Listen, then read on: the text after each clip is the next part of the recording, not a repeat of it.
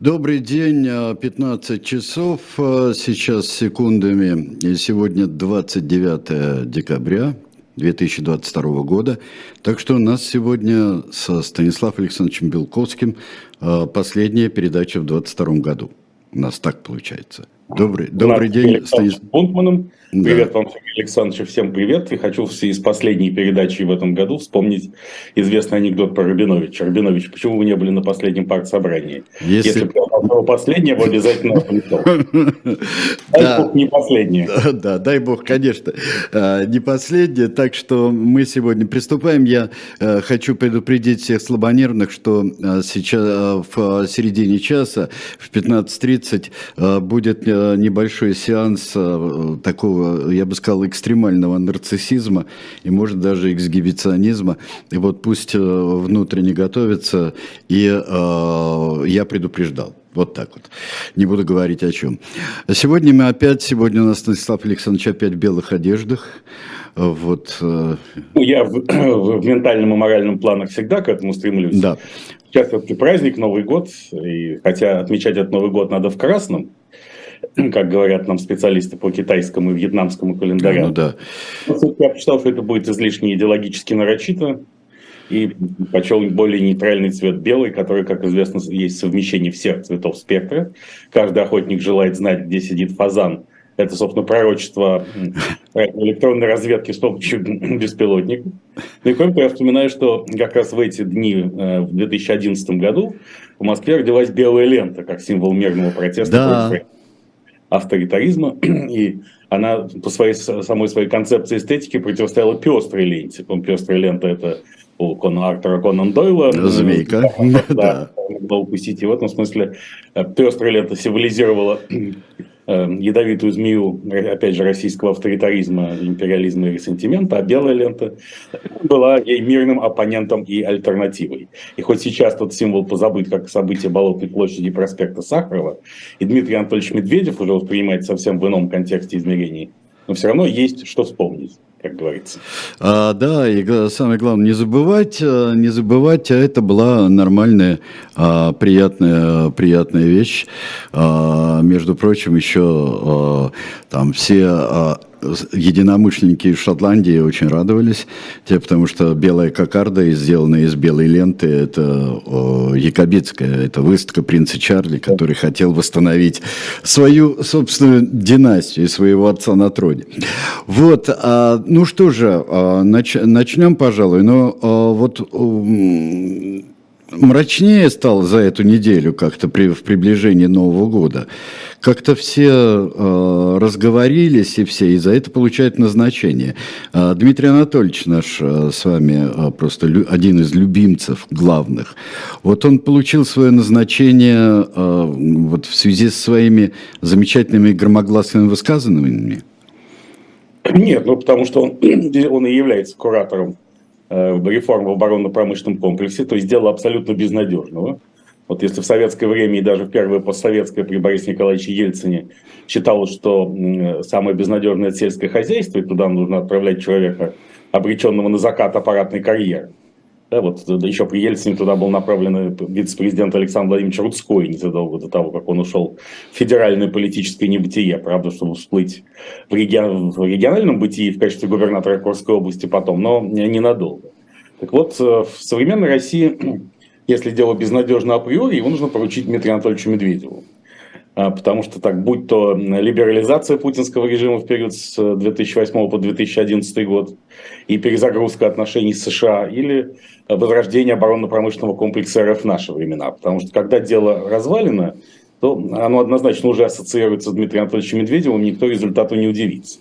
Но если взять его последний, последний яркий пассаж в телеграм-канале, на всякий случай, напомним нашей аудитории, что там намекается активно на конфискацию имущества релокантов нелояльных спецоперации зет.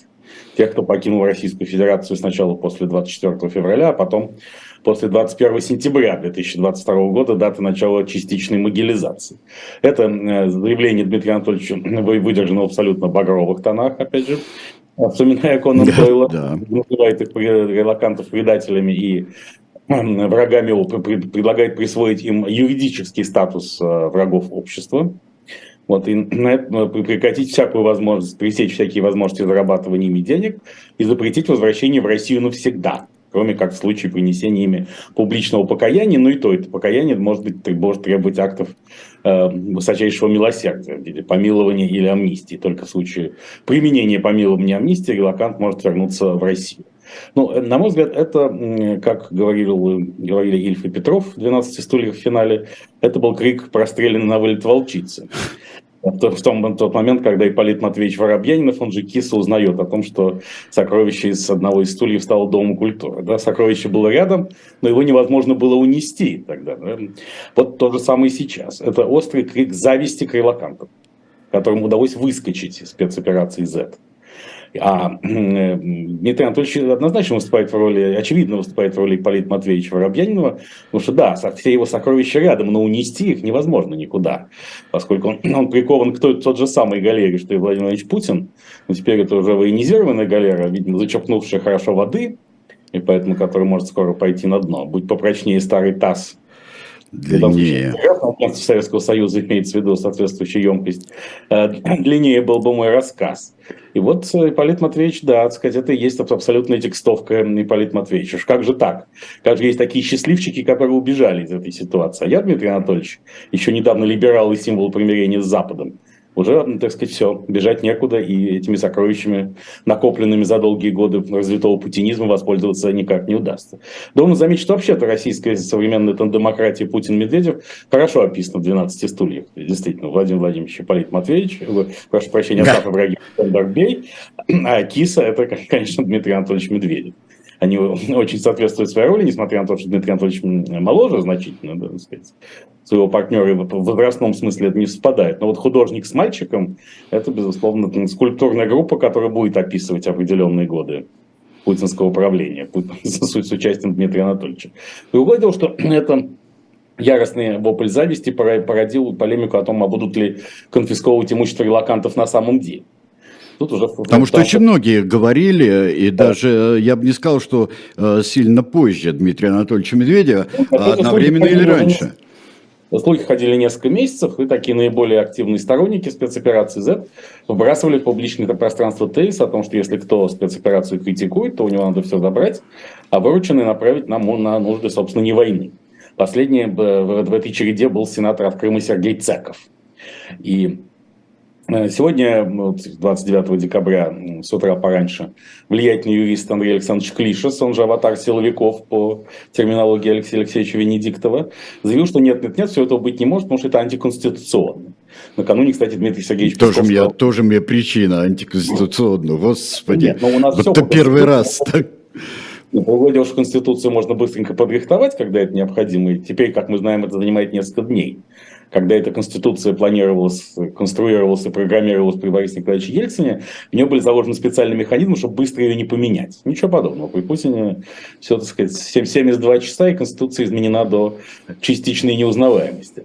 Вот. Но дело не в этом. Ведь всегда можно сказать, что это нельзя отнимать, конфисковывать имущество вне рамок каких-то законных процедур. А что? Ну, возбуждается уголовное дело, человеку предъявляется обвинение по статье о фейках, о дискредитации армии, о чем-нибудь еще, и после чего имущество арестовывается, ну и так дальше. Так сказать, назначается какой-нибудь гигантский штраф, угу. превосходящий по сумме объем имущества релоканта, после чего для погашения этого штрафа, так сказать, изымается вся собственность релоканта, продается, и средства рассасываются, как ему положено в путинской экономике, роз, распила, отката и заноса. Поэтому я не считаю заявление Андрея Александровича Клишаса поводом для успокоения релокантов. И, кроме того, эта мера может быть очень популярной, если в две тысячи двадцать третьем году будет сочтено, что национальный РФ народ совсем расползается и никак не хочет поддерживать спецоперацию Z всеми фибрами своей израненной постсоветской души, то вот, так сказать, как, собственно, и в тяжелые тоталитарные коммунистические времена, может быть, это становится механизм вертикальной социальной мобильности. Отнимаем имущество релокантов, отдаем сторонникам спецоперации Z. Тут-то сторонников и прибавится. Правда, на всех их имущество релокантов все равно не хватит, но какой-то хайп, как говорят многие критики спецоперации Z и люди, ментально зависимые от враждебного нам английского языка, да, на этом можно сделать и показать, что вот, вот, вот, конечно, кто был ничем, тот станет всем благодаря спецоперации Z. Да, но потом в истории ведь э, как-то все поворачивалось, И потом э, те, кто реквизировал, их реквизировали. Потом было э, много раз грабь награбленное. Вот было. Так что это все... А реквизировать вам не перереквизировать. Кстати, ну... можно было в рамках реформы, очередной реформы незыблемой Конституции РФ э, ввести юридический термин «реквизит» и назвать этим все имущество релокантов, э, критикующих спецоперацию «З». Тем более на, на всякий, для всякого Карабаса-Барабаса э, реквизит тоже необходим. Кстати, Карабас-Барабас и Буратино тоже прекрасная метафора. Ну да, они, они ведь... А вот интересно, они, они-то входят в пантеон на национальных героев. Вот Карабас-Барабас как образ чего-то там нехорошего, Папа Карло, ну, ну, ну, Буратино. Безусловно, это символ общества знания, поскольку длинный нос символизирует его любознательность. А кроме того, нос Буратино похож на ракеты «Калибр» и «Кинжал». Сегодня, кстати, Министерство обороны опубликовало в своем телеграм-канале такую яркую картинку, на которой написан слоган «Кинжалы» или «Калибр». «Калибр не кончится никогда». Это, конечно, в контексте недавних заявлений, развешенных в Херсоне и Изюме, России здесь навсегда звучит уже в стране. Двусмысленно я хочу всем напомнить, что никогда, понятие никогда, навсегда и всегда относится к вечности. А вечность – это сфера компетенции Господа Бога. Человек же действует во времени, поэтому такие термины ответственно использоваться не должны вообще, я прошу прощения, никогда. В этой фразе положено внутреннее противоречие. Не должны. Не должны, не должны использоваться, хотя только что попытался такую же ошибку совершить, но быстро ее исправил. Но ну, вообще-то было сказано, никогда не говори никогда. Да. Да, в пантеоне национальных героев, видимо, появятся орки, эльфы и хоббиты в ближайшее время, потому что только что был саммит СНГ в Санкт-Петербурге, где участникам его, президентам постсоветских стран, раздали перстни, кольца всевластия, если вы обратили внимание. Девять штук, причем, как и было сказано. Девять, и... как, девять перстней, как в Сараево. Ну, в общем-то, девять, да. Девять было людям, и, в общем-то, из них появились назгулы. Мы же знаем, эти темные всадники, призрачные. Ну, нет, вообще Владимир Владимирович входит в роль Саурона, который, по-моему, имел официальный титул «Главный враг свободных народов Средиземья». А, че, а, чем он, а зачем он себе-то отдал? Ему-то тоже дали, значит, Саурон кто-то другой. Уже тут многие писали об этом, что, судя ну, по это, всему, Саурон кто-то другой. Да, но так или иначе, Кремль все больше погружается в мир фэнтези, что, безусловно, ну, как, собственно, с фантазийных мультфильмов, так сказать, начался миф о Второй армии мира, которые тогда демонстрировались в манеже, помните, со всякими там ультрасовременными вооружениями. И уже Сергей Кужугетович Шойгу докладывал в прошлом году, что девяносто один процент российской армии нашпигована ультрасовременными вооружениями. В две тысячи двадцать втором выяснилось, что это не так. То, так сказать, тут, безусловно, в мир мифологии и компьютерной симуляции реальности российская власть будет погружаться все больше в две тысячи двадцать третьем году, а тут же приходят оптимистические все-таки известия от самых авторитетных экспертов мира сегодня. Перуанские шаманы, или шаманы из страны Перу, или Перу. Как говорился тот же прототип Дмитрия Анатольевича Медведева, босяки и васяки, не, не разберешь. Вот, заявили, что война, не война, прошу прощения, наша спецоперация «Зет» закончится к лету две тысячи двадцать третьего года, и в августе будет заключен мир. Это оценки были даны по итогам классического ежегодного ритуала перуанских шаманов, с использованием растений и всего прочего. А, а может быть, а мы знаем, по какому летоисчислению две тысячи двадцать третий год? Может быть, это по инкскому, перуанскому летоисчислению? Тут ну, я бы проверил да. вообще-то. Ну да, мне кажется, что нужно подать запрос в Конституционный суд РФ, чтобы сказать. Если он признает, что это по действующему христианскому летоисчислению, тогда уже деваться некуда. Можно с этим решением идти и требовать срочного перемирия. Но это примерно соответствует нашему с вами интуитивному прогнозу из нашего sit-down-шоу о том, что к концу весны, началу лета следующего года просто объективно будут исчерпаны ресурсы сторон для продолжения войны. Калибры, которые не кончаются никогда, все же как-нибудь рассосутся, подрассосутся, а уже под руководством Дмитрия Анатольевича Медведева оборонно-промышленный комплекс не сможет ничего произвести, это очевидно. Да, так что здесь с перуанскими шаманами все совпало. К тому же, вообще я сегодня в белой рубашке еще и потому, что ситуация выглядит, как это ни странно, весьма оптимистично. Вот, во-первых, наступает год черного водяного кролика, это аббревиатура ЧВК, кстати, обращаю внимание. ЧВК, да. да. То есть на всякого Вагнера у нас найдется черный водяной кролик, он же год кота, Черный водяной кролик – это вообще животное примирения, процветания, разумного компромисса. Ну, вообще-то это описание, описать, наверное, выдра, по-моему, все-таки это получается. Черный водяной кролик, выдра стопроцентная. Ну, это напоминает нам известный анекдот, чем отличается крыса от хомячка. У хомячка пиар лучше. Ну, так да. что ну, черный да. водяной кролик чем-то отличается от выдра, особенно в нашем пиар-центричном мире. Ну, а кот – это вообще это хранитель домашнего очага, поэтому ясно, что коты только прекращают войны и никогда их не начинают. И тут нам подсказывают, опять же, соответствующие аналитики, что наступающий год будет очень э, успешным для лошади, для людей, рожденных в год лошади. А в год лошади родились два крупных политика современности – Джозеф Байден и Владимир Зеленский. И неудачным он будет не для крысы и хомячка, а для крысы и дракона. Владимир Владимирович Путин рожден в год дракона в тысяча девятьсот пятьдесят втором в чистом виде. Отсюда, собственно, его тяготение к власти. Власть – это архетипическое свойство дракона. Вот туда и зубы, кстати говоря. Оно по, по другому гороскопу он весы, это, тем самым он балансирует всегда, так сказать. И никогда... вот, когда он перестает балансировать, он, как правило, проигрывает, но он об этом не догадывается. Или ему придворные астрологи недостаточно хорошо это разъяснили. А, и, а крыса, ну это крыса, загнанная в угол, да, тут все очевидно. Поэтому дракон, крыса-дракон, загнанный в угол, э, так сказать, для него две тысячи двадцать третий год э, должен быть не особенно блестящим. Так что тут все сходится один к одному. И, кстати, вообще сейчас сплошные праздники. Вот завтра, э, тридцатого декабря, столетие образования Союза Советских Социалистических Республик. Не вижу широкого празднования, э, даже ни, ни внешнего и ни внутреннего. Кремль решил, естественно, это не праздновать, потому что плохие ассоциации связаны с распадом СССР, а кроме того, основателей Советского Союза во главе с Владимиром Ильичем Лениным Владимир Владимирович Путин неоднократно обвинял в создании Украины. А это техчайшее уголовное преступление, которое, мне кажется, вопреки философии уголовного права должно быть наследуемым. Чтобы под уголовную статью попали все прямые и непрямые потомки Владимира Ильича, если такие в мире существуют, а их какое-то количество есть. Ну, да. но, но столетие образования СССР, безусловно, для нас это очень хороший праздник, поскольку можем вспомнить, почему рухнул СССР. Все это подтверждение моей излюбленной белковской теории жизненного задания, что и человек, и корпорация, и государство, и любая другая сущность прекращает свой жизненный путь, земной путь, именно когда его жизненное задание или ее исчерпан. И, конечно, и падение цен на нефть в середине восьмидесятых годов сыграло свою роль. И то, что советская экономика не выдержала гонки вооружений, очередной виток, который был навязан хитроумным актером Рональдом Рейганом. Но главное не это. Главное, что стало понятно в восьмидесятые годы, что проект построения коммунизма не состоится. Коммунизм был дискредитирован.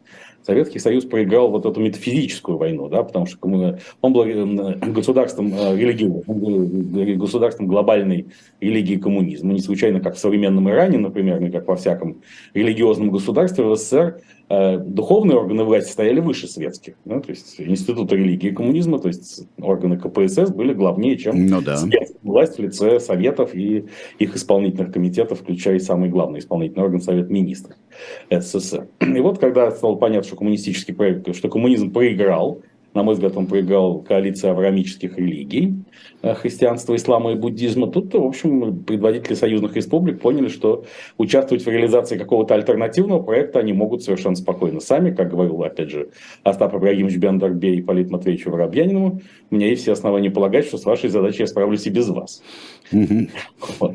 Поэтому, собственно, в этот момент Советский Союз был обречен. И сегодняшнее конвульсивное поведение Путинской Российской Федерации чем-то это неуловимо, а чаще весьма уловимо напоминает. Ну вот да? Сейчас, может быть, на, чтобы идеология это никому не проиграла, ее или тщательно скрывают, или она вообще отсутствует, как догадывается в своем блестящем эссе э, конца этого года э, Михаил Ямпольский.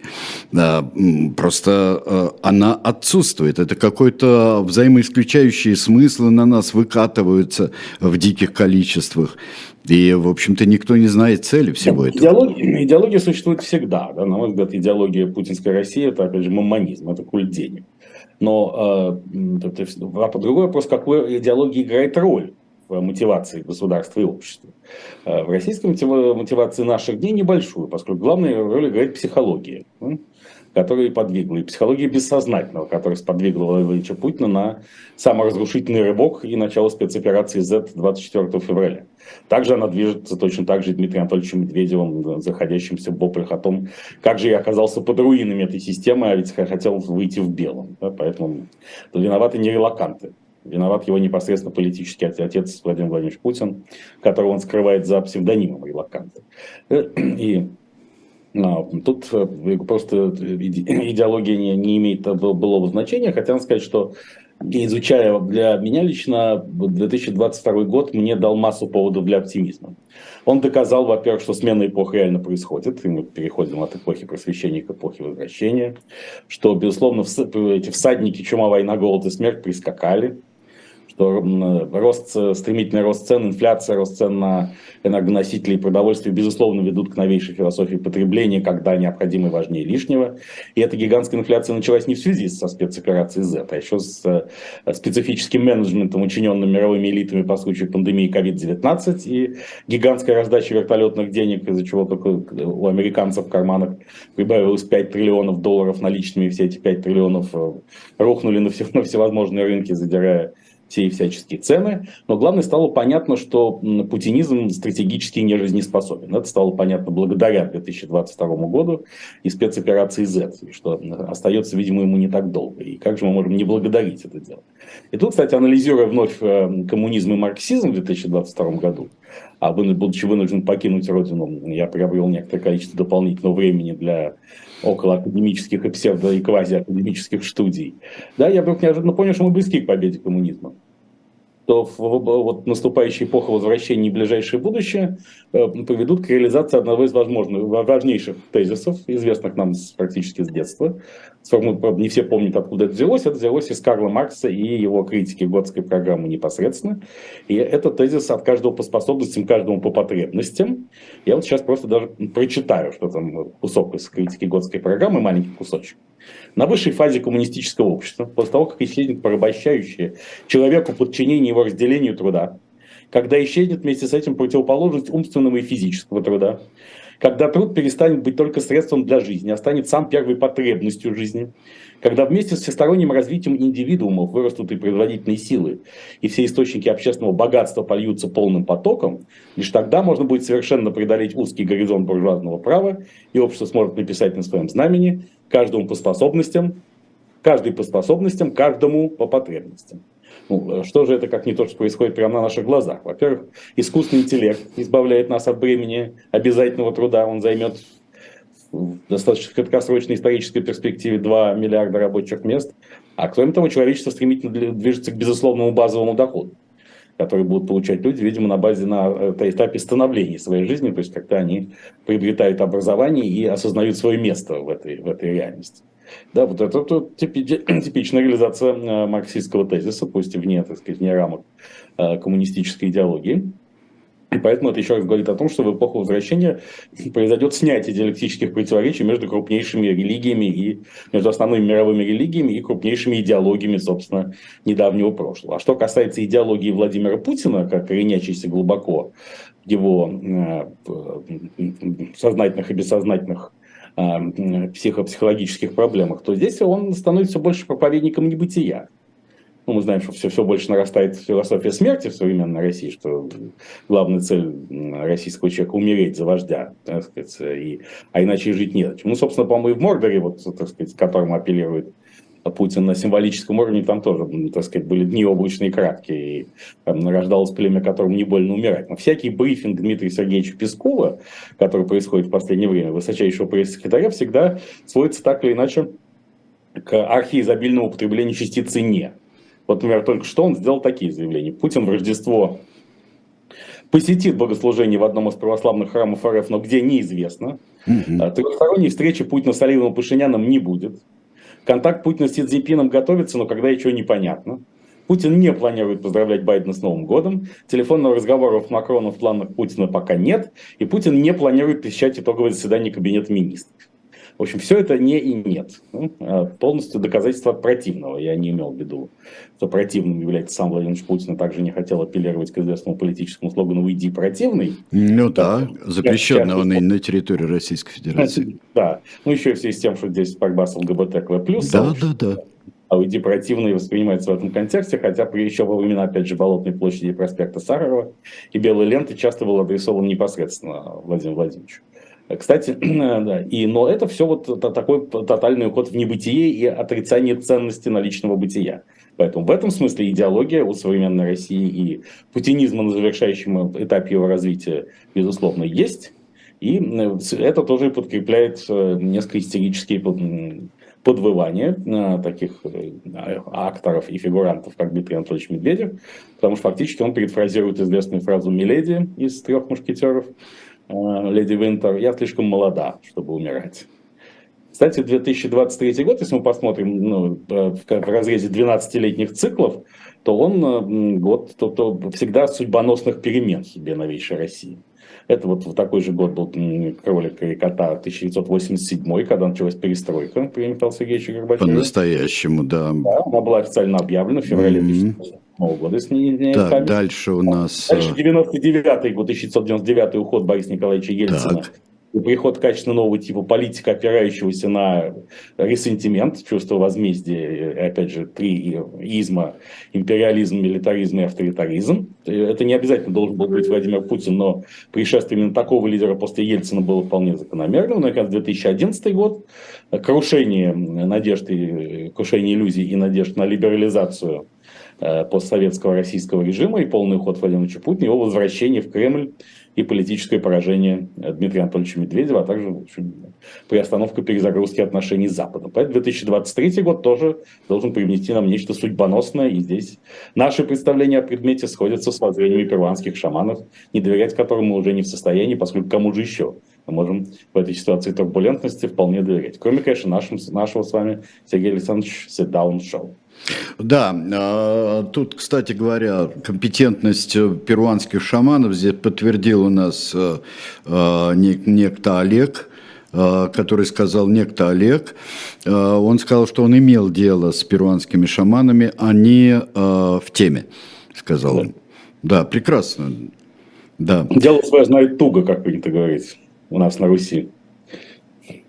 Вот. А тут, конечно, крики, крики продолжаются, и крики все, всевозможными, а также продолжаются всевозможные разборки между различными а, силовыми направлениями, как то а, ЧВК, а, Пригожин, а, Генштаб, а, а, тут у нас еще, а, ну, а, кстати, Рогозин раненый, он же бывший а, был тоже, он руководил, а, он руководил... А, как раз вот этой самой комиссии оборонно вот, промышленной. Да, он был вице-премьер, да? Да, военно-промышленной комиссии, да. Большой начальник военно-промышленной комиссии, он, не помню, был председателем и замом, но кем-то был, да, очень важным, да. Да, ну, во всяком ну, случае, он ее отвечал за нее и курировал, когда ее снова создали. Тогда ее снова создали. Он даже, я помню, по этому поводу выступал у нас в эфире. Но теперь Дмитрию Анатольевичу надо, так как НАТО нет...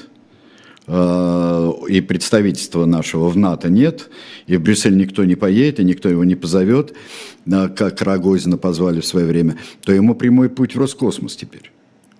Ну, в Роскосмос разве что в смысле Москвы две тысячи сорок два, Владимир Николаевич Войнович, это как-то а, на, ну, да. на околоземную орбиту. Гениалиссимус ну, там был, да?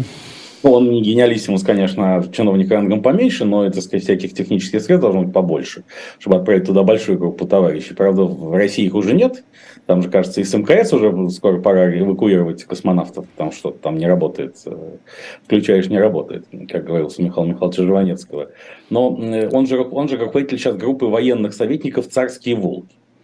В связи с чем помнится, что вот любой боец ЧВК Вагнера, Евгений Викторович Пригожин, грозился Дмитрию Олеговичу Рогозину египетскими казнями за то, что он лезет не в свое дело и даже расхаживает на Донбассе в экипировке НАТО. И вот как-то странно совпало, что сказать, вот только он грозился-грозился, тут американская, французская гаубица «Цезарь», натовская гаубица «Цезарь» нанесла удар по Дмитрию Олеговичу Рогозину. Вот. И тут э, вот, боец Вагнера мог бы адреса, адресовать Дмитрию Олеговичу Рогозину ремейк культового стихотворения Юза Олешковского. Да? Ну, правда, этот самый, э, э, не, не Рогозин, скорее Путин, но товарищ Путин, вы большой ученый. В газоснабжении познавший толк. А я простой российский заключенный и мой товарищ серый царский волк. То есть Дмитрий Олегович Рогозин. Ну вот, а теперь вот мы с вами, да, Владимир, я не умею говорить без беканий, а раньше были акони, видите, я уже скоро достигну э, конца алфавита, кириллицы. Нет, нет, вы, останов... вы остановите знак солидарности с Украиной на оконе, Сергей Александрович, я уверен. На оконе, может, на гэконе, да? Вот, когда решалось, что будет ли, как надо произносить Матвееву, это Леонид Млечин очень хорошо рассказывает, Матвееву в фильме «Солдаты свободы», как ему нужно говорить, вот, дело дошло до Суслова. И Суслов ответил замечательно. Мне, все про меня говорят, нужно ли ему гэкать э, Матвееву. Все говорят, что я окаю, сказал Суслов, а я же не окаю. Сказал он. И на это... А, пом... а помните, как случился карьерный взгляд народного артиста СССР Алексея Дикого? Нет, не помните? Ну, просто вы сейчас обещали сеанс эксгибиционизма. Да, вот сейчас эксгибиционизм, да. Дело в том, что у меня вышла книжка, Станислав Александрович и все остальные. У меня вышла книжка, и в ней была... Она не написана сейчас. В ней собрано все, что я писал, переводил, сочинял стихотворного за последние сорок лет. Просто это большой был мне подарок на нынешнее Рождество. Перед самым Рождеством вышла книга в издательстве «Аграф». И э, теперь э, любезным волевым решением Алексея Алексеевича Венедиктова она продается в шоп точка дилетант точка медиа. Она продается, я ее выставляю на ваш суд. Поэтому нарциссизм, то, что я э, ее сам э, представляю, вот эта книжка, вот такая она есть. И э, я представляю ее на ваш суд. Так что, если захотите, купите, прочтите. А мне будет очень приятно, даже если вам она не понравится. А не понравится, значит, не пришлась. А, но, во всяком случае, я буду знать, что она есть. Замечательно сказал Мишель Турнье а, про книжки, что когда они только написаны, они такие маленькие и сухонькие. А, а вот как только они попадают к читателям, они наливаются, как вампиры, читательской кровью и становятся большие такие, разбухшие. Вот. Так что я думаю, что или вашим, вашей приязнью, или вашей неприязнью эта книжка, э, дай бог, наполнится. Так что я с удовольствием вам эту книжку подпишу, если вы захотите ее э, купить. шоп точка дилетант точка медиа. И большое спасибо издательству «Аграфа» Алексею Васильевичу Парину, который меня... Без него бы, без того, чтобы он не настаивал, без того, чтобы он настаивал, я бы, конечно, сам не, не взялся такую книжку составить и представить вам. Ну вот, вот все. Вот. Мы всегда знали, что Сергей Александрович Бунтман большой поэт, и даже те, кто не знали, что он, те, кто не знал, что он пишет стихи, в этом никогда не сомневались по всему опыту его творческой биографии. Потому все. Поэтому сегодня это просто доказано, а поэзия — это так, значит, то, что останется от России после всех спецопераций Z и приравненных к ним деструктивных действий, как сказал другой, наряду с Сергеем Александровичем Бунтманом, большой русский поэт Борис Абрамович Слуцкий. Для тех, кто до сравнений лаком, я точности не знаю больше, чем русский стих сравнить с поляком поэзию родную с Польшей. Она, как Польша, не сгинела, хоть выдержала три раздела. Поэтому совершенно разумно и неизбежно, что стихи Сергея Александровича Бунтмана выходят именно в эти времена, на финише именно этого кошмарного и феерического две тысячи двадцать второго года. Да, кошмарные и феерические. Ну, понятно. Спасибо. Спасибо большое. Всем, пожалуйста, надо, если хотите, купить книжку. Вот. Я буду очень рад.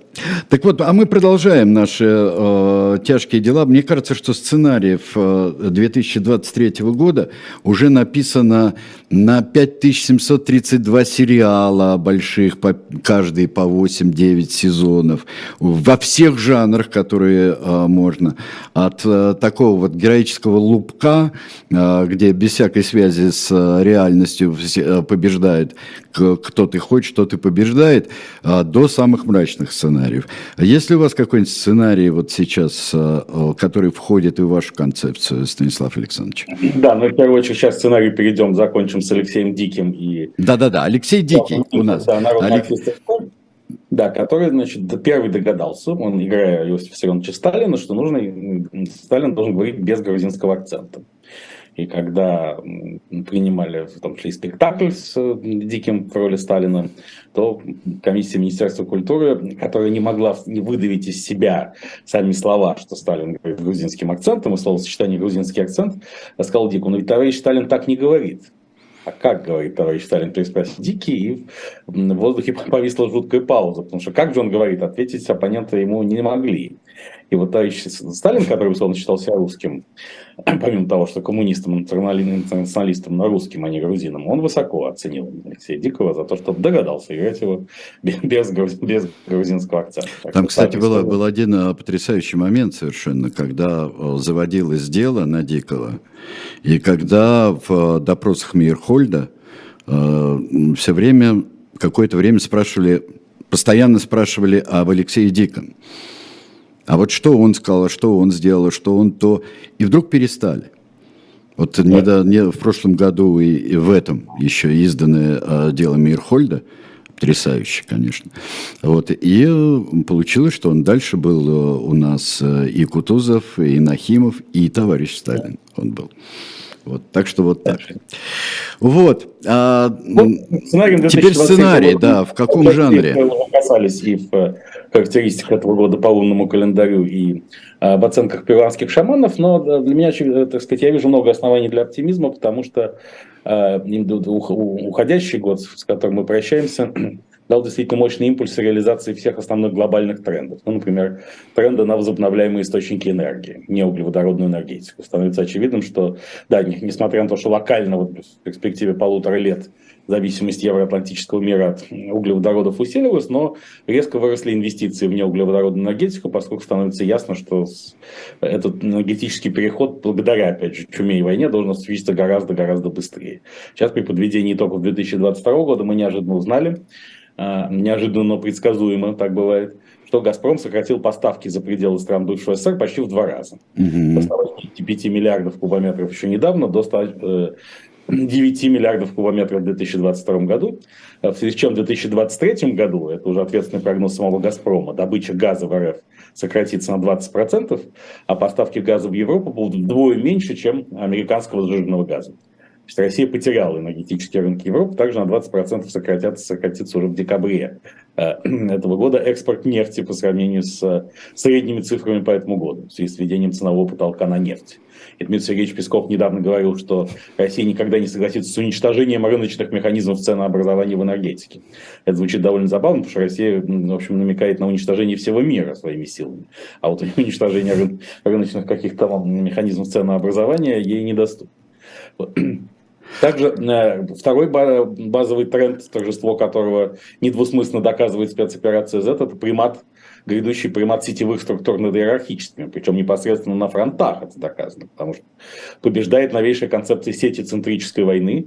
Опять же, решающую роль начинают играть беспилотники и онлайн-управление войсками, а беспилотники, между прочим, это тот самый искусственный интеллект, занимающий рабочие места живого человека, и тут тоже возвращаемся к мысли Маркса об, об отмене, вернее, вот эту формулу «от каждого по способности, каждого по потребности», насколько я помню, придумал Луи Блан, известный французский социалист, но, конечно, известна она в основном благодаря такому мощному пропагандисту, как Карл Маркс, да, что тоже, так сказать, исчезает бремя обязательного труда, и техника выполняет функции, так сказать, того, что применяло физическое лицо еще недавно. И вот недавно нам сообщали, что э, украинские войска пользуются искусственным интеллектом для управления своими действиями на фронтах, американской системой Palantir, и по эффективности это сопоставимо с российским тактическим ядерным оружием, которое, надеюсь, все же не будет применено.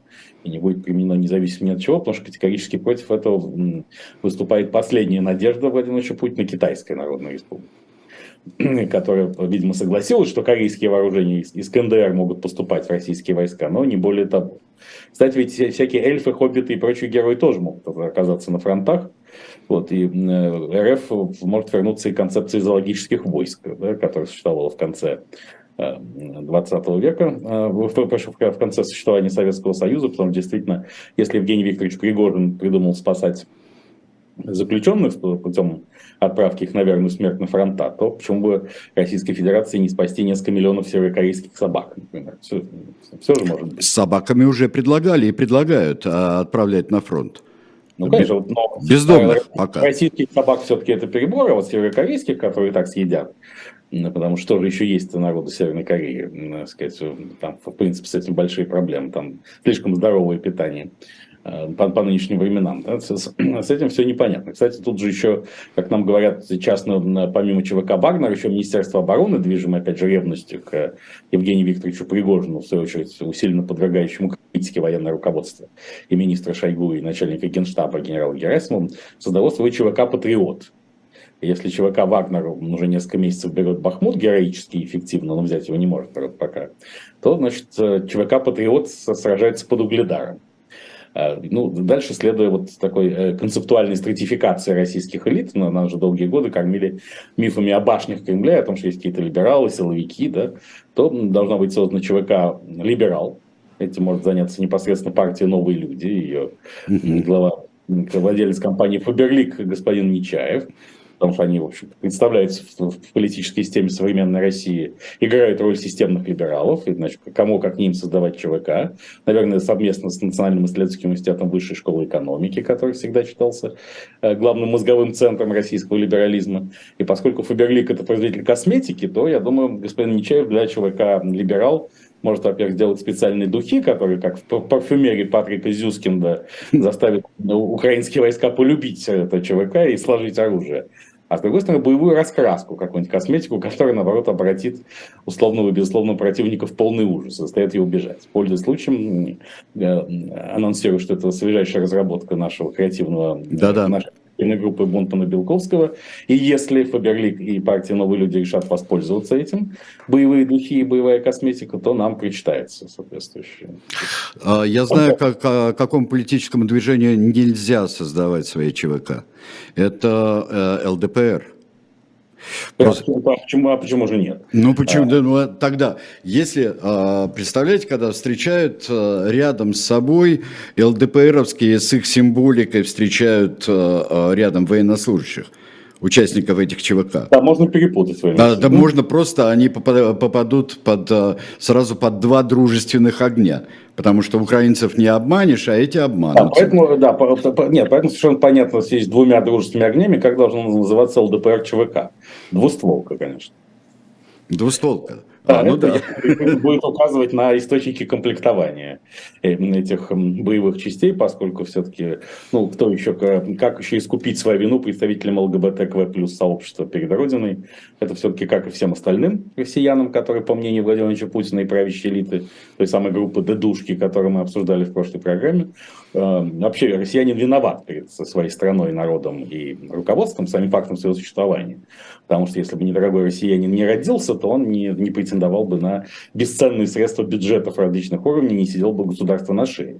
У нас в РФ же нет концепции налогоплательщика, который кормит государство. Нет, а что ж тогда призывают побольше рожать, и традиционные ценности, многодетные семьи, семьи ну, и так далее? Ну, пока все сокращается. Пока прирост населения РФ возможен только за счет присоединения новых территорий э, с постоянными жителями, которые не успеют оттуда сбежать. Но вот это, поскольку у нас нет концепции налогоплательщика, у нас государство кормит людей. У нас налогоплательщики – это типа «Газпром», «Роснефть» и так далее. И «Газпром», «Роснефть» зарабатывают реальные деньги на ресурсах, которые не имеют к народу никакого отношения. Хотя по Конституции они являются общенародными. Но кто ж помнит о Конституции, пока дело не доходит до конфискации частной собственности или права и полномочий президента Путина.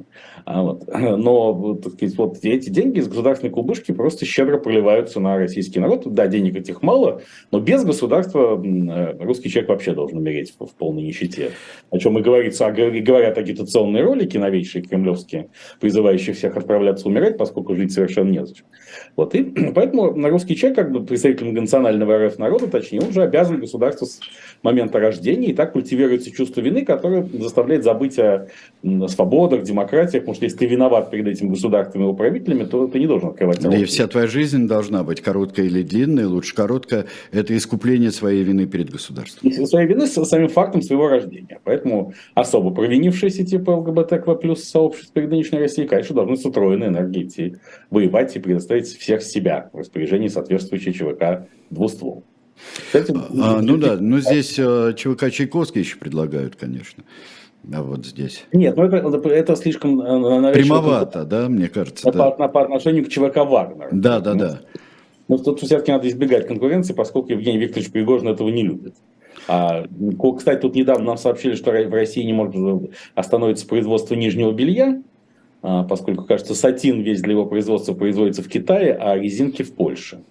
Поэтому, так сказать, самоизоляция России, ну, то есть, позволит и в этом смысле полностью телесно раскрепостить русского человека. Да, но кувалд пока в России достаточно. Пару лет вперед. И поэтому лишний раз раздражать Евгения Викторовича Пригожина мы не будем, хотя есть люди, которые дерзают это сделать. В частности, петербургский губернатор Александр Дмитриевич Беглов. Эм, буквально на днях мы узнали, что, оказывается, в Санкт-Петербурге в Василеостровском РУВД.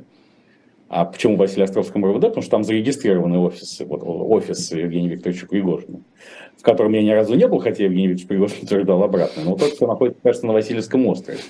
И э, там идет доследственная проверка по поводу нарушения господином Пригожиным целых двух статей Уголовного кодекса РФ. О наемничестве, статья триста пятьдесят девятая, и о возбуждении вражды, ненависти пятьсот двадцать, вот это легендарная антиэкстремистская статья двести восемьдесят два. И уже, так сказать, то есть, в общем, могут возбудить уголовное дело в Санкт-Петербурге против Евгения Викторовича, который на этом фоне демонстративно, во вроде как принадлежащем, а может быть не принадлежащем, но связанном с ним телеграм-канале «Кепка Пригожина», заявил, что, дескать, да, ЧВК «Вагнер» — это я, и если есть какие-то вопросы, я к вашим услугам.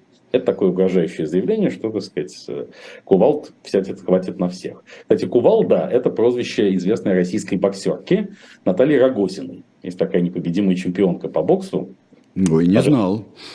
Да, госпожа Рогозина с официальным прозвищем «Кувалда». И в середине минувшего десятилетия, вот второго десятилетия двадцать первого века, специально вбрасывались, на мой взгляд, слухи, которым мы не верим, о романе Натальи Рогозиной, ну, понятно, с кем, с Владимировичем Путиным. Было несколько фотографий, они сидят рядом на каких-то, так сказать, мероприятиях спортивного или околоспортивного толка. Впрочем, еще до начала, но Наталья Рогозина, кувалда, проявила не только недюжинные спортивные и боксерские, но и аналитические способности, поскольку незадолго до спецоперации Z она отправилась в Израиль, сошлась с израильтянином, родила там ребенка, и поэтому избежала участия, как минимум, в пропагандистском обеспечении всего происходящего. Что нельзя признать мудрей, не признать мудрейшим решением. Поэтому, как гласит известная пословица, бокс — это не шахматы, там головой работать надо. А как роман с э, мадемуазель Кувалдой, э, как определяется, что он существует? По бланшу под глазом утром, что ли, или как это было? Или... Скорее, скорее по карт-бланшу, который предоставляется подразумеваемым партнером, э, партнером Владимира Владимировича Путина. Но я-то на самом деле не верю. Мне кажется, все эти версии о романах с известными дамами, особенно спортивного телосложения, они скорее служат для укрепления мачистского имиджа Владимира Владимировича Путина. Как сейчас многие говорят, что надо дать возможность Владимиру Путину сохранить лицо в ходе спецоперации Z. Вот это прекрасная идея, которую может предложить наш с вами КГББ любой косметологической клинике. Ну, да, сохранить лицо. Да, еще эвфемизм, это тоже относится к сфере эвфемизмов. Когда тебе предлагают в парикмахерской покрасить волосы, то тебе говорят, мы вернем твоим волосам естественный цвет. Ну да. Да, а сейчас, кстати, еще появился новый эвфемизм э, понятия бомбоубежище, почти официальный. Заглубленное помещение. Заглубленное помещение. Да, мы с вами предлагали недавно подземный паркинг для могил, mm-hmm. а Владимир Путин откликнулся яко на идеи всеобщей могилизации, поскольку предложил выдавать наиболее отличившимся участникам спецоперации Z земельные участки в Московской области и Крыму. В лучших местах. А поскольку наиболее эффективные участники спецоперации — это павшие спец, павшие участники, то очевидно, речь идет именно о всеобщей могилизации, то есть о раздаче подземных паркингов новоявленным героям России. Рисование на школах э, э, героев СВО э, пойдет в жизнь в двадцать третьем году? Что говорит у нас «Хрустальный здесь, шар»? Здесь, здесь, конечно, надо спросить у курганских шаманов. Кстати, хочу заметить, что вообще шаман стал одним из символов уходящего две тысячи двадцать второго года, в данном случае певец-шаман, настоящее имя которого ни много ни мало Ярослав Дронов. Понятно, что... Господи, Дронов, да? Дронов, да, человек с фамилией Дронов, мы с вами говорили про человека Дрона, помните? Да-да-да. Да.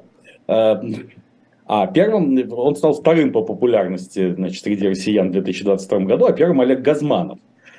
В связи с чем можно вспомнить и песню «Эскадрон». Да. От дрона до эскадрона и обратно.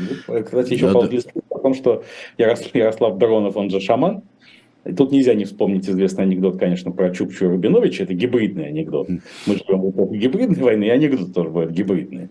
Где сразу два, два основных героя. Анекдот такой. Сидит Чукча на дереве и пилит сук, на котором сидит. Мимо идет Рубинович, поднимает голову и говорит: «Чукча, ты же сейчас упадешь. Не отвлекай меня», говорит Чукча, продолжает пилить сук. И в конце концов падает на землю, смотрит во след удаляющему Рубиновичу, показывает на него пальцем и говорит: «Шаман».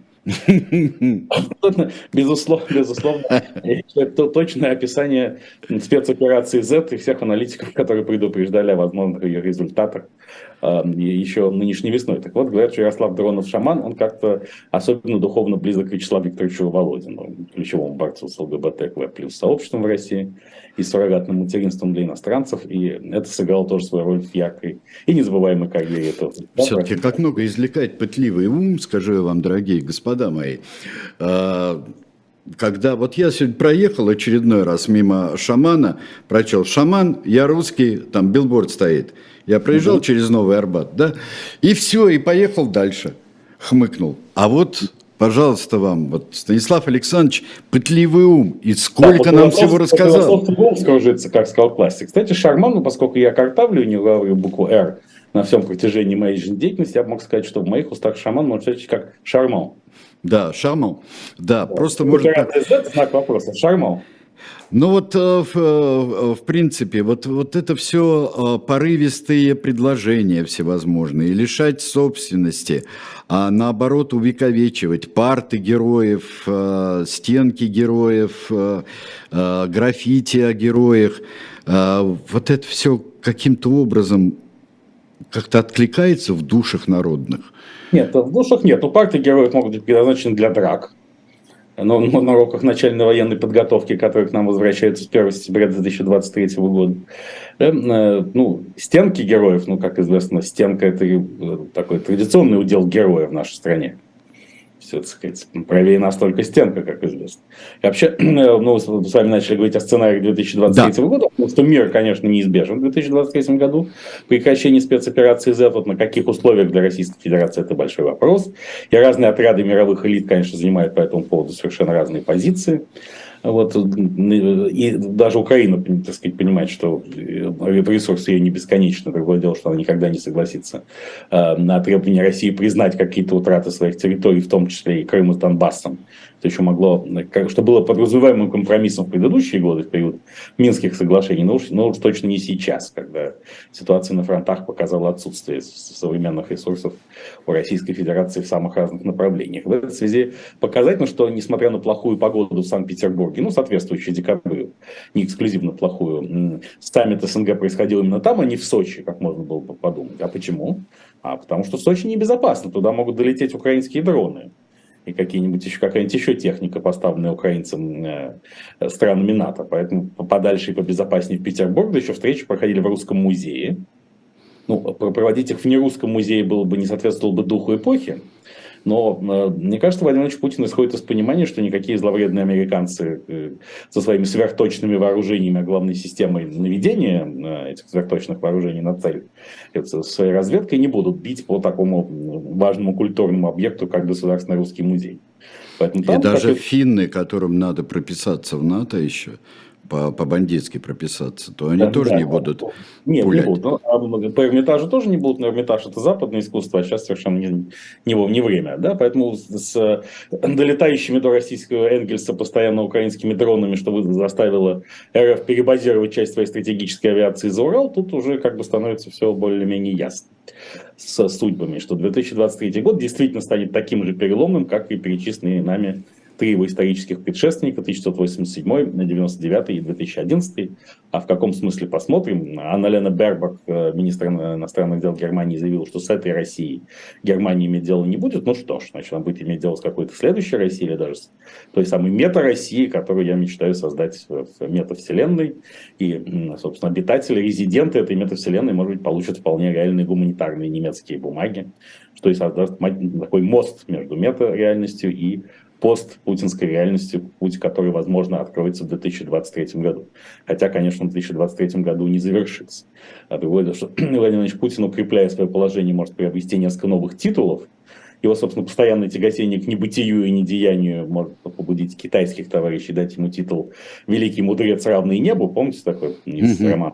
Mm-hmm. «Путешествие на запад». Там это обезьяна Сунюкун была «Великий мудрец, равный небу», что позволит переформатировать известную поговорку, что мужчина должен быть чуть покрасивее обезьяны, а мужчина должен быть чуть покрасивее Путина. А, кроме того, мы с вами тоже обсуждали в нашей программе, Сергей Александрович, что Баба Яга, возможно, тоже один из главных героев ближайшей российской истории, это, возможно, санскритская Баба Йога, то есть учитель йоги. Да, Баба Йога, да, Баба Йога. Владимир Владимирович Путин может получить, присвоить себе титул Баба с воза, то есть учитель спецоперации «Зай». Да, да, это было бы замечательно. А пока вот, вот а, а по сути, это все ритуальная встреча с кольцедарителем, как было написано, кстати говоря, это в Беовульфе было написано, кольцедаритель, замечательно, да. Вот встреча с кольцедарителем, это, это вообще организация имеет какое- какое-то значение, хоть какое-то? Организация никакого значения не имеет, тем более вот сейчас мы видим, что российские миротворцы никак не могут защитить Лачинский коридор, шесть километров дороги, соединяющей Армению с Карабахом. И понятно почему, потому что идти против Реджепа Тайипа Эрдогана никак Владимир Путин не может, турецкий лидер остается для него последним окном в мир. Значение имели только переговоры в Русском музее с Александром Григорьевичем Лукашенко, именно поэтому еще раз они там проводились, поскольку накрыть где-нибудь этих двух ведущих лидеров, как, как сказал, соагрессоров, как сказал Александр Григорьевич Лукашенко. Есть созависимость, а есть соагрессия. Вот. В другом месте было как-то очень соблазнительно, видимо. А в российские ПВО уже вера, почти доверие к российским ПВО стало качественно меньше за уходящий две тысячи двадцать второй год. Но сегодня мы знаем, что упала украинская ракета эс триста на белорусскую территорию. И это снова... И Александр Григорьевич Лукашенко уже обещал как-то ответить на это. Он считает, что это украинская ракета. Да, да, да, нет, ну что-то такое сейчас планируется, пока мы с вами находимся в эфире, что сорок восемь тысяч белорусского войска и добавлено к ним десять тысяч двести бойцов, по данным э, украинской разведки, российских войск, россиян, ну что ж, может, могут быть использованы для какого-то да, наступления, может быть, и на украинскую территорию, посмотрим. Кремлевские круги тем самым, тем временем разгоняют мысль, что на православное, на восточное Рождество, прошу прощения, это более точный термин, шестого января может начаться наступление вооруженных сил Украины на Бердянск и Мариуполь. Посмотрим. Все это, в общем, висит на волоске. В общем, начало две тысячи двадцать третьего года в этом смысле может быть по-кровавому не скучно. Я бы хотел, чтобы полторы минуты мы с вами сказали несколько слов о важном, которое может состояться завтра, в день столетия Советского Союза. Может состояться решение об уходе российского футбола в Азию. Ну, для меня это вдвойне важно, потому что это придумал я два года назад. Это говорилось в программе «Время Белковского», что если бы футбол ушел в Азию, я это несколько раз повторял, то там его результаты были бы куда круче. Да, и, может быть, это, поскольку большая часть территории РФ находится в Азии, может быть, так и надо сделать. Возможно, я шутил, возможно, нет. Жанр, жанр мета-иронии не позволяет судить о том, сам ты шутишь или нет. Ты не должен этого понимать. Поражение от победы ты сам не должен отличать, как сказал Борис Леонидович Пастернак. Но если бы это было сделано два года назад, то все могло пройти, потому что тогда же российский футбол не был изгоем. А сейчас это рассуждается на полном серьезе, но пойдет ли на это... Азиатская конфедерация, футбольная конфедерация, потому что она тоже член ФИФА, а санкции против РФ футбола установлены на уровне ФИФА, Международной конфедерации. Поэтому тут не все понятно, но важно, что вот чему быть, того не миновать. Россия идет в Азиатскую федерацию футбола стремительным домкратом, и в этом смысле две тысячи двадцать третий год станет тоже таким важным э, переломным моментом, мигом между прошлым и будущим. Кстати, знаете, Сергей Александрович, есть версия, согласно которой культовая песня... Да. Бенёва и Зацепина «Миг между прошлым и будущим» посвящена Мику Джаггеру. Мик — это он. Мик, что... но он прекрасен, да, именно... и сейчас, между прошлым да, и будущим. Именно в тысяча девятьсот семьдесят третьем году, когда была написана эта композиция, по одной из версий, Мик Джаггер давал тайный концерт в Москве для Леонида Ильича Быкова. Вот оно что. Членов Политбюро ЦК КПСС и партийное руководство, поэтому и придумал... Есть только Мик. За него и держись. И, а я всегда считал, что это о самолетах Микояна и Гуревича вообще-то. Ну, вот это конкурирующих версий много, но две тысячи двадцать третий да. год Это, безусловно, тот самый не Мик Джаггер, но миг между прошлым и будущим. А Роллинг Стоун, кстати, тоже вполне может претендовать в хорошем смысле на почетное звание группы «Дедушки», потому что они в блестящей форме. И Кит Ричардс еще не попался в случае своего семидесятилетия, еще, по-моему, это было уже давно, сейчас ему гораздо больше. Говорил, что лишь недавно прекратил употреблять тяжелые наркотики, поскольку качество их в современном мире резко снизилось, ему стало неприкольно. Вот. Ну что же, с наступающим две тысячи двадцать третьим годом. Давайте войдем в две тысячи двадцать третий год в белом, в красном в честь кота и кролика, и с изрядной долей оптимизма, поскольку, как говорил Голда Меир, евреи могут позволить себе все, кроме пессимизма, а поскольку русские — это евреи Нового Завета, тоже подлежащие ныне рассеянию в виде релокации, то русские не могут себе позволить сегодня ничего, кроме оптимизма. С Новым годом! С Новым годом, с наступающим! Ну что ж, всего доброго Станиславу Белковскому. Александр Бунтман. До скорого, до встречи в Новом году. До встречи в Новом году, ровно через неделю мы встречаемся. А сейчас вас ждет «Были правах». Алексей Кузнецов и Калой Ахильгов подводят итоги две тысячи двадцать второго года. Слух и эхо в семнадцать часов Ксения Ларина, а потом на канале «Дилетант» в восемнадцать часов мы будем судить одного зубного врача.